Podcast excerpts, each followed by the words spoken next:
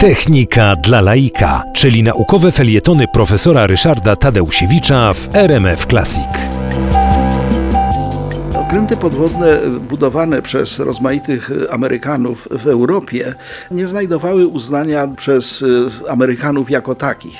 Dowództwo US Navy, czyli dowództwo floty amerykańskiej, odrzucało wszelkie propozycje zbudowania czy wypróbowania okrętów podwodnych, twierdząc, że okręty to mają pływać po wodzie, a nie pod. I już. I odrzucali. No i właściwie w ten sposób na nowym kontynencie postęp, który miał miejsce już po drugiej stronie oceanów w Europie, był zatrzymany. Natomiast krytyczna sytuacja konfederatów podczas wojny secesyjnej doprowadziła do tego, że ogromna przewaga Stanów Północnych nad właśnie konfederatami z południa doprowadziła do tego, że sięgnięto również do okrętów podwodnych, żeby pokonać wroga właśnie na tym terenie, gdzie konfederacja była bita przez Stany Zjednoczone. I w 1852 roku Lodner Phillips zbudował dwie łodzie podwodne, ale one zostały odrzucone.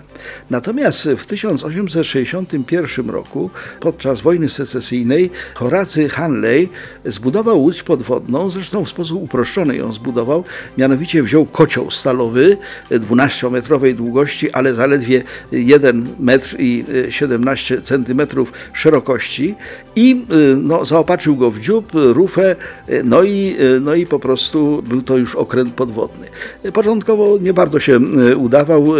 Podczas prób w porcie Charleston ta łódź podwodna trzykrotnie zatonęła, za każdym razem uratowano tą załogę jakoś tam, ale wreszcie nadszedł wielki dzień. Mianowicie postanowiono przeprowadzić atak na okręt USA, czyli po prostu tych północnych Stanów. Okręt nazywał się Housatonic i ta, powiedzmy, z kotła przerobiona łódź podwodna podpłynęła do niego i miała na takim wytyku, na takiej drągu minę, którą zdetonowała pod tym okrętem. Okręt został zniszczony, to znaczy rzeczywiście ten pierwszy w historii atak okrętu podwodnego na okręt nadwodny został przeprowadzony skutecznie, ale okazało się, że nie liczono się wtedy z jednym. Mianowicie podwodny wybuch spowodował również zmiażdżenie tego okrętu podwodnego i tych 10 dzielnych marynarzy zginęło.